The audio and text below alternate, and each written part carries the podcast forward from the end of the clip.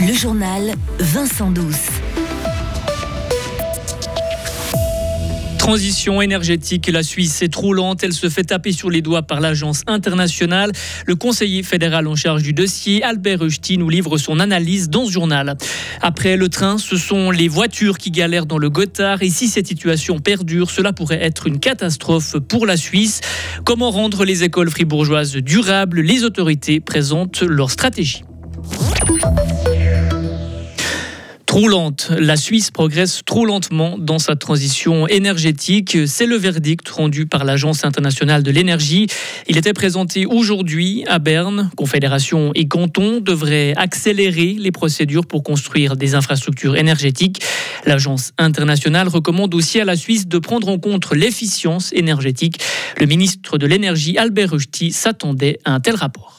Il n'y a pas de surprise. Cette expertise a plutôt confirmé où on a les challenges et ces challenges sont très grands d'assurer assez de production électrique si on veut réduire la charge de CO2, ce qui est primordial parce que la majorité du peuple a décidé de réduire à net zéro jusqu'en 2050. Les préoccupations sont les mêmes qu'on a. On a une réforme de la loi sur l'énergie qui répond à beaucoup des questions. Accélération, par exemple, des raisons qui est très important alors on est sur le bon chemin, mais on a encore beaucoup à travailler.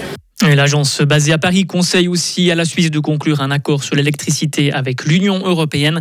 Cela pourrait réduire les coûts des consommateurs helvétiques. Un premier voyage pour un début de solution. Le fribourgeois Alexandre Fazel, nouveau secrétaire d'État du département fédéral des affaires étrangères, se rend à Bruxelles la semaine prochaine. Un voyage pour rencontrer son partenaire de négociation européen. Cette visite va surtout permettre de faire connaissance. Personne ne s'attend, n'attend de discussions approfondies entre les deux hommes. Le tunnel routier du Gothard est fermé dans les deux sens. Des morceaux de béton se sont détachés du plafond hier après-midi et sont tombés sur la route.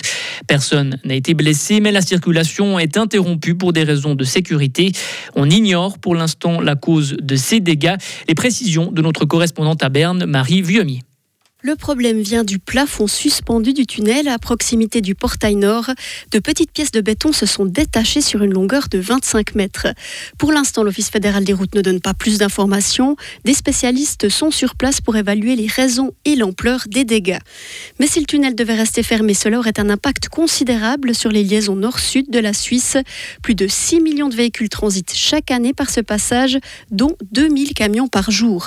Le tunnel a ouvert en 1980 et doit faire l'objet d'une réfection complète, mais les travaux ne pourront pas démarrer avant 2029 et la mise en service du deuxième tube du Gothard. Pour l'instant, la circulation est déviée par l'axe San Bernardino et le col du Saint-Gothard. Des bouchons se sont formés aux deux entrées. le trafic ferroviaire est aussi perturbé depuis la mi-août dans le tunnel de base du Gothard. Le déraillement d'un train de marchandises ne permet pas la circulation, ne permet la circulation que dans un seul tube. Les travaux de remise en état vont durer plusieurs mois. Où est-ce qu'on va bien pouvoir habiter dans le futur? Le nombre de logements vacants diminue dans le canton de Fribourg. Il y en avait un peu plus de 2200 au début de l'été contre 3000 en 2020. L'Office fédéral de la statistique publie ces chiffres aujourd'hui. Le taux de logements vacants se monte à 1,38%. Genève et Zug sont les cantons où il est le plus difficile de trouver un logement. Le développement durable rentre petit à petit dans les écoles fribourgeoises. Fribourg va mettre sur pied un guide dès l'année prochaine, un guide comme base pour agir. Son objectif, développer la conscience et l'esprit critique des élèves, partager des connaissances et promouvoir leur responsabilité sociale. Mais concrètement, ce guide, il va ressembler à quoi? Sylvie Bonvincent-Senance, conseillère d'État en charge de la formation. Eh bien, ça sera aussi à l'image des besoins des écoles qui vont dire, ben voilà, nous on aurait besoin d'avoir euh, plutôt, euh, voilà, une liste de personnes de contact. Ben, ça figurera dans le guide. On aura besoin plutôt d'un système de projet, d'une organisation. Comment est-ce qu'on peut organiser les choses entre les entre les écoles, entre les classes? Et, et, je pense que ça, ça répondra vraiment aux besoins du terrain. Ça sera vraiment du concret, de savoir qu'est-ce qu'on peut faire, qu'est-ce qui marche, qu'est-ce qui marche pas, de quoi on a besoin, qu'est-ce que les enfants aiment, qu'est-ce qu'ils savent faire, qu'est-ce qu'ils savent pas faire. Et ça, je pense que c'est euh, c'est vraiment un projet qui sera surtout évolutif ce guide sera évolutif et qui s'enrichira au fur et à mesure des projets qui seront réalisés. Et ce guide pratique devrait toucher environ 70 000 personnes dans le canton de Fribourg, notamment des enfants et des jeunes, mais aussi les enseignants, les parents d'élèves ou encore les directions d'école. Retrouvez toute l'info sur frappe et frappe.ch. La météo avec Helg Agividier, votre partenaire pour la réparation et maintenance en chauffage, sanitaire et ventilation est là pour vous. Helg.ch pour ce mardi, le temps sera lourd et instable avec le retour d'averses ou d'orages en fin de journée. Il va faire jusqu'à 30 degrés au maximum. Pour ce qui est de mercredi, de fréquentes averses sont annoncées avec une baisse des températures. Il va faire de 20 à 21 degrés. Une amélioration est ensuite attendue pour jeudi.